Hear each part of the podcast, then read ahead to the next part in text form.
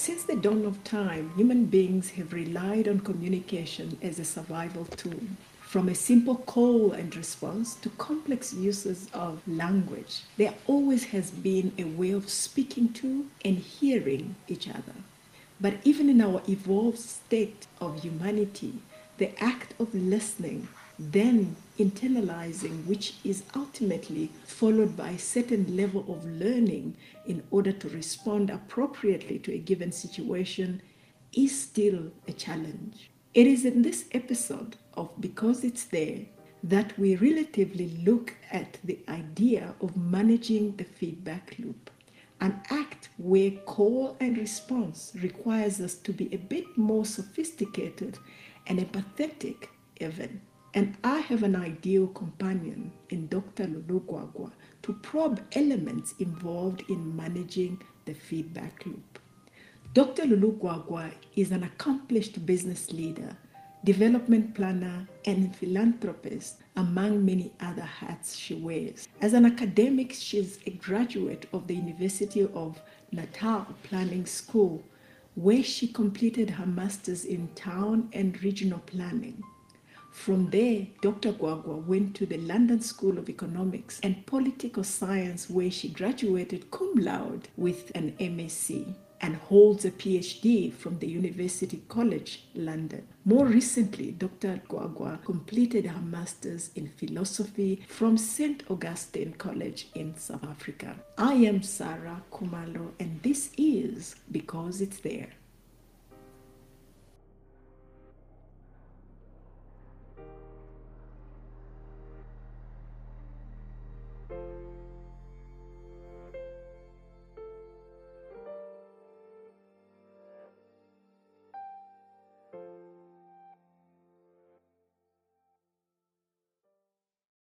Because It's There with Saray Khumalo is proudly sponsored by Vuma. Connection lies at the heart of everything Vuma does. It drives important conversations, brings communities together, and creates opportunities for greatness. Connecting Africa's women empowers them to be extraordinary, and we are here to do that. Visit vumatel.co.za for more.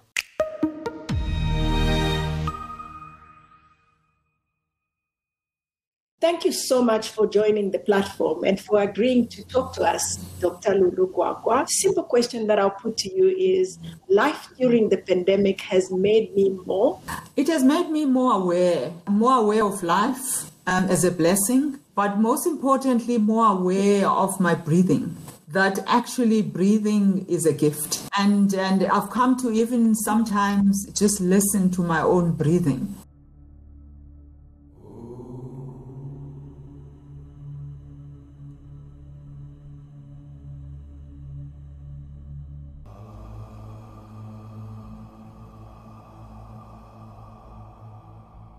And feel so blessed that I'm still able to breathe. Things that I've never really paid attention to. And I think the gift of breathing is something that every mountaineer appreciates because the higher you go, uh, and if you're not well acclimatized, it's the breathing that starts giving in and forces you to go down immediately. And I think COVID has made us realize that this simple thing that we take for granted is so important. Life starts with a breath, it also ends with a breath. Let's get into your role. You are first Black town planner, mm. and that is first black female town planner, which is very exciting. And I'm really, truly humbled and honored to have you on my podcast. But I'll go into your work. When planning a town, city, even being part of a team that puts together this big jigsaw puzzle, which I would assume, there always has to be clear designation of roles. When did you first realize the importance of clear communication in planning projects? The importance of communication and clear roles, it's something that I never really appreciated until I got into the field as a town planner because when I was studying, I was really focusing on my own uh, expertise, uh, perfecting my planning technical competency. And I thought that's what would really matter most when I'm out there in, in, in the field. And when I went on to uh, my first kind of substantial project. I was working then in the former Transkei, working with somebody called Nico Creek, who was the chief planner. We were working on these projects I was involved in. It was the Wild Coast you know, where the Wild Coast Casino is. We, we were part of the team that worked on the master plan for that. I was very junior at the time. And I thought when I was going in there, we had done, we would be focusing on technically how does the master plan actually uh, look like on the ground. To my kind of surprise, surprise, uh, one of the of the skills that I really needed to bring to the fore is how to engage with the various stakeholders. I had to deal with the chiefs. I had to deal with the development committee of the area. I had to deal, obviously, which is something I understood, is to deal with the um, with the other built environment professionals in the team, which is your engineers, your architects, your QSs. But the more community side, dealing with the municipality, and all of that is something that I hadn't quite worked out in my mind. But I realized since then, and I've come to realize actually, more than anything, it is about the ability to communicate even your own solutions as a planner. If you are not able to do that, you, you are as good as not knowing what you are doing because everything is about how do you bring everybody around that ability to listen, taking away the jargon, for example, and just speaking in plain language, appreciating that other people come in from different perspectives.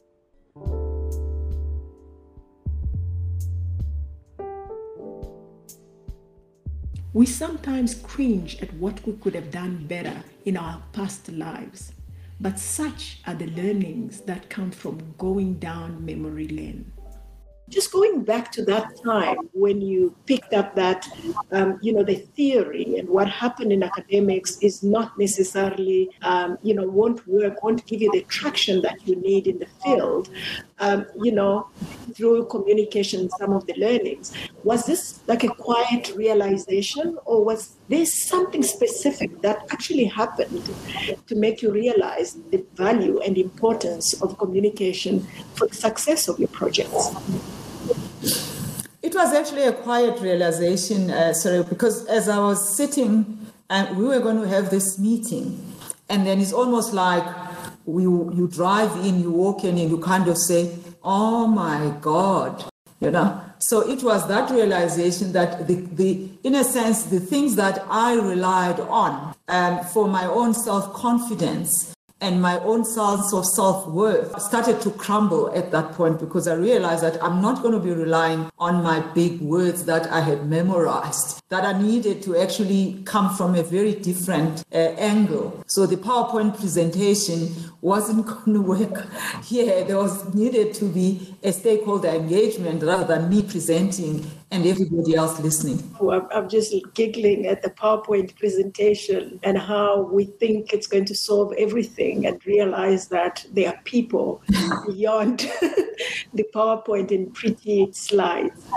So, in terms of your being in your life, yes. whether it's emotionally or spiritually, where were you, you know, um, at that time uh, for you to actually pick up that what I thought would work, what I was taught would work, is actually not going to work. As you're asking the question, I'm reflecting back. I was a 22, 23 year old. I think I was most certainly both emotionally and spiritually very, um, very naive. And I think that that's why I panicked. I mean, my mind went, went all over. My emotions went all over. And I was sweating and I was, my, the rug was pulled off my feet. Emotionally, I wasn't grounded at the time, most certainly as a professional planner. It was just like 12 months out of university. So I didn't have that confidence uh, in myself. And I suspect it probably did reflect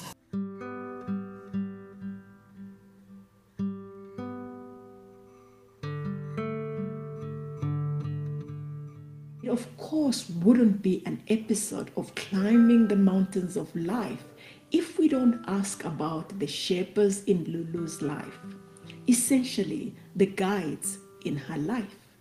Um, there is um, a term called Sherpa. It's a, actually a group of people that help you climb a mountain, go on a track, they guide you. They don't climb for you, but they give you guidance on your journey to success. So your success is as good as theirs. Mm. Who has been the most important shaper on this journey with you? Without even thinking, my father, my late father, who died maybe 40 odd years ago, most certainly was and still is a very important shaper for me. That's certainly my father. But certainly at different stages um, of my career, I have had a number of those because when I started working as a planner, as, as I said earlier on, Nico Crick, very important one for me. Um, and it is quite interesting uh, when I reflect back because here was an Afrikaner male, I mean, Nico Crick that's very Afrikaner and that's very male.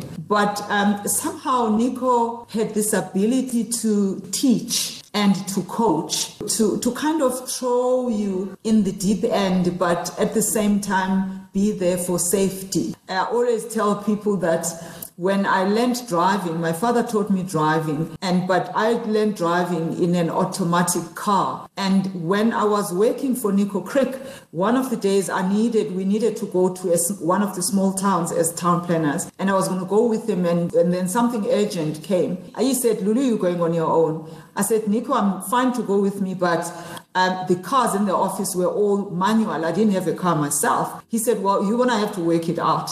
And he gave me the key of this blue Isuzu and he drove me out of town in Umtata, showed me what to do, and said, The rest you're going to have to work it out. I did have a license. And guess what? I worked it out on the way. By the time I got to Cofimvaba, which was two hours or two and a half hours later, I could actually drive.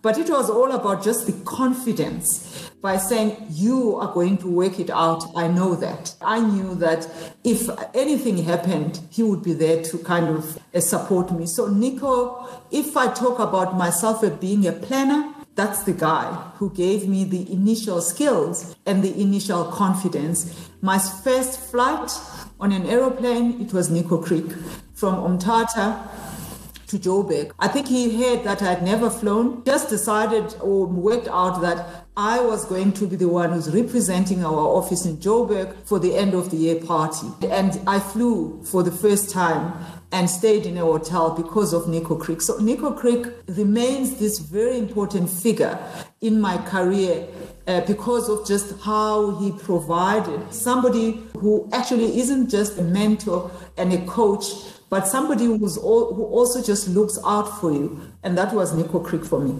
And I'm mentioning him particularly within a South African context because he was male and Afrikaner.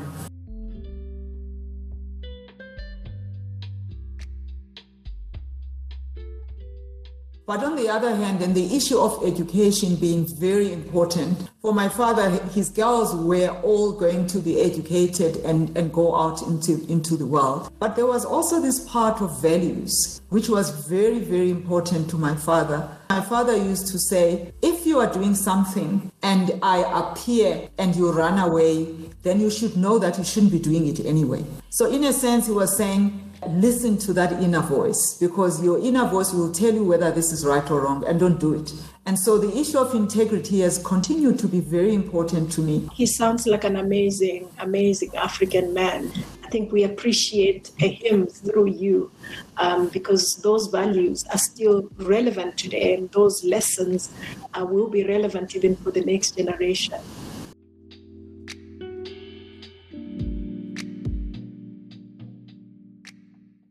Hi, I'm Leanne Williams, Head of Marketing at Vuma. Through Vuma's work of connecting communities, my colleagues and I engage with people from all walks of life, and we know the daily issues that they face. We also understand the roles that connection and connectivity play in driving real change. Connection creates communities, connectivity creates opportunities for us to achieve greatness together. Visit vumatel.co.za to find out how unlimited access to connectivity can change your world.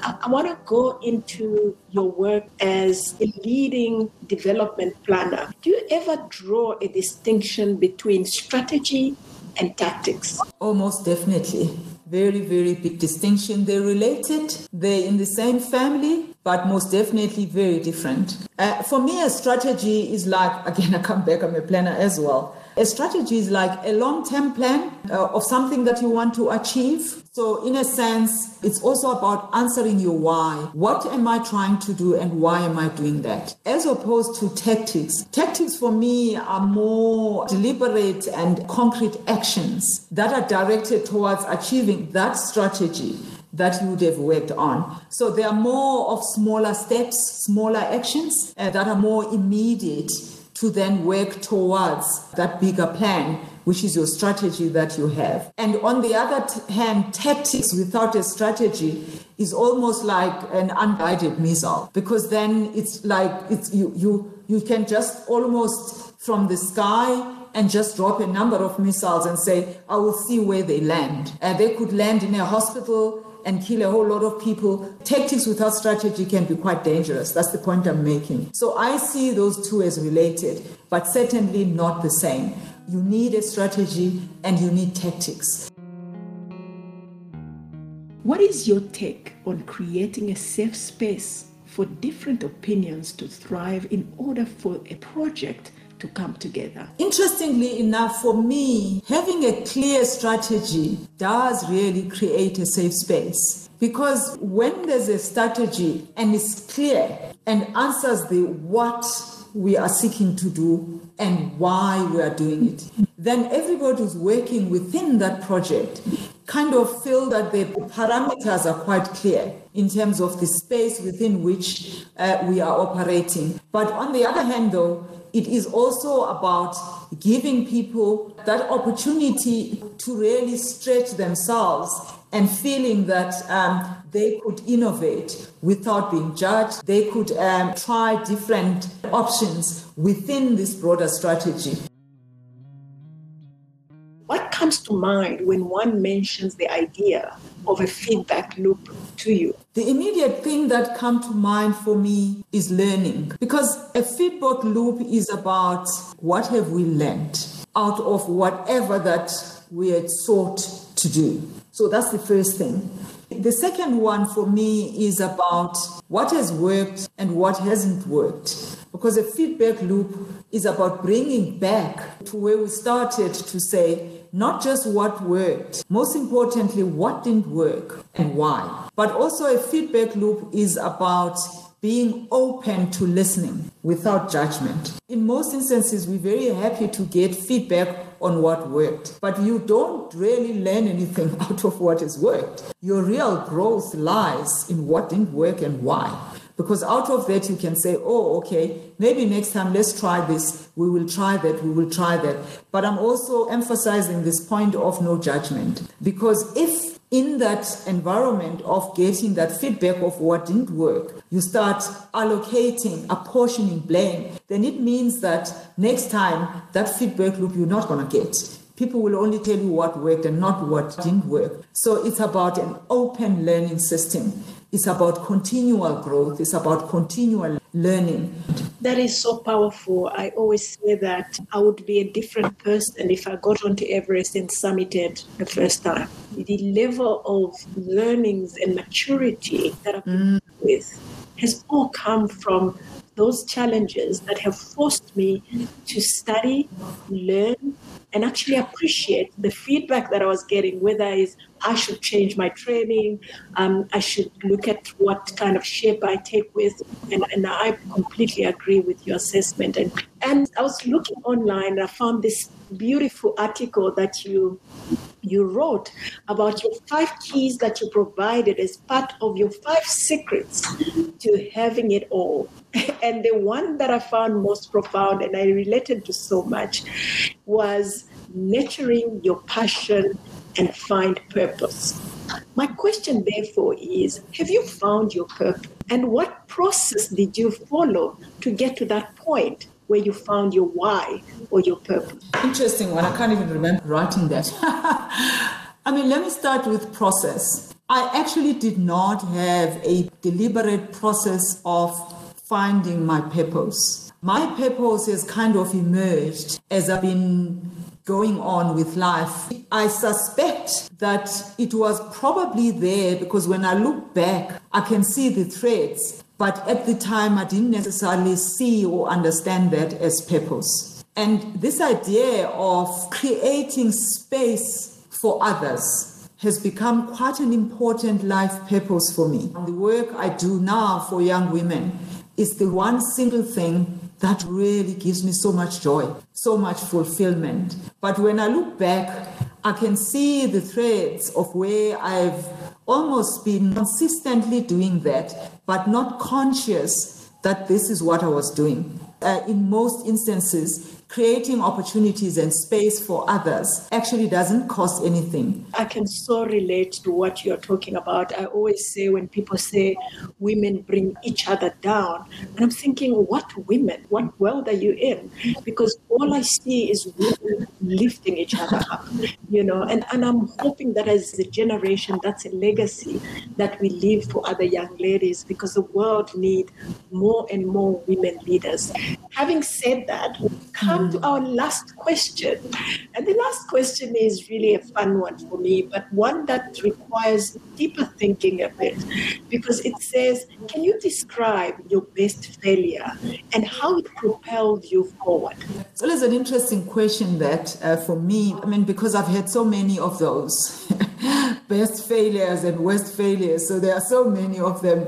Uh, they are into the hundreds and thousands. I think that one of those was when I was doing my master's in town planning. When I was doing my master's um, in, in town planning, I had come from Fort Hare, where I had done very well and did my BA in geography and English. And in my geography class, I was top of class. I had come from my youth understanding that I was fairly intelligent academically and I was, I was achieving. And I came to the University of Natal when I was doing my master's and I just scraped through. So I didn't fail as in repeat class but according to my standards, most certainly my father's standards too, uh, my grades were not anything I was proud of. And I think for me, why that has become such an important one, because out of that experience, I came to realize the importance of self belief. Because the single most important thing on reflection, just making it is because all of a sudden, in that environment at the University of Natal, I lived through self doubt. Self doubt is what was just literally every day of my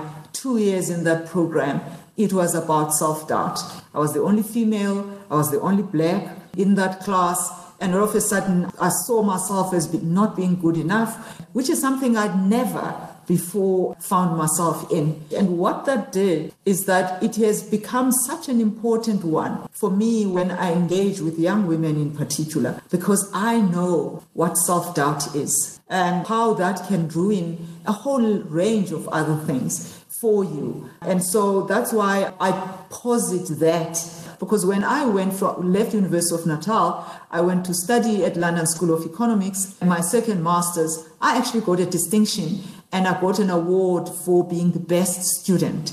And that was at London School of Economics an international program. And the single distinction between those two instances is that at LSE, for a whole host of reasons, I was there, self confidence was there, I knew I could do it, and I believed that I could do it, and I did it. At the University of Natal, it was all about self doubt. There was an imposter syndrome that I did not belong there, and of course, the results showed. So that's why I'm saying it was the best failure, because from there, I actually understood the importance of, of self belief and self confidence. And that's what I emphasize in the work I do with young women today. I want to give you an opportunity to maybe tell us and the listeners a little bit about the work that you do with young women.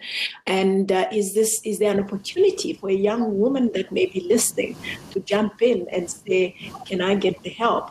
Or somebody that's out there that's got value to add to the work that you're doing, and any message that you have for them would truly be appreciated. I work with young women aged 21 to 30, um, and specifically Black women. And the program that I've put together, which I started six years ago, is really about working on the inner self of young women because I'm saying a lot of these young women, like I was, is that they've got the intellectual competence they're intelligent. Some of them have already um, qualified as accountants, as doctors, as town planners, and writers, and anthropologists, and working in NGOs and everything else. Standing between them and the next opportunity is self doubt. It's all of that turmoil that's going on inside them. So the program I've put together really focuses on that inner self. And I put together this program. I have a number of qualified coaches that work with these young women. So the program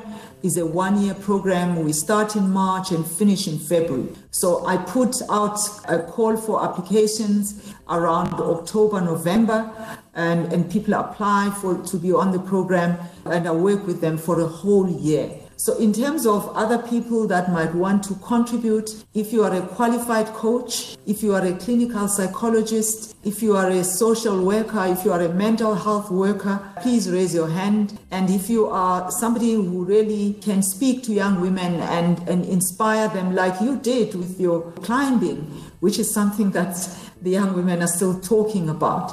These are the kinds of women that I'm looking for to really anchor and support these young women. And the program is called Traversing Liminality.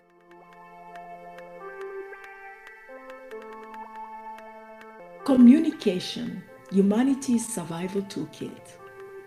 More so, a marker that determines whether we have evolved or not, whether we are empaths or not. So has been the exploration with Dr. Lulu Gwagwa, a journey that has had us looking at managing the feedback loop as well as the elements that have our calls and responses intact.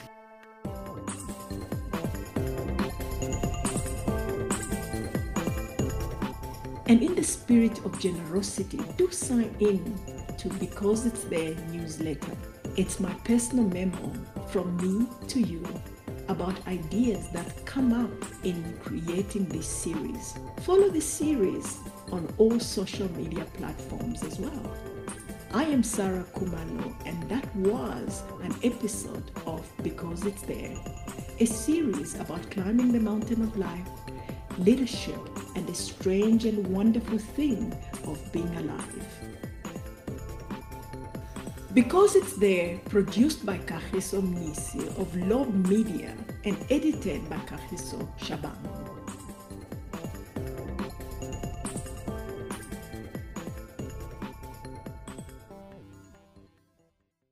Because we can, we must. You have the opportunity to create the life you've always imagined when you have unlimited connectivity. Visit vumatel.co.za to check your coverage and get connected to an ISP.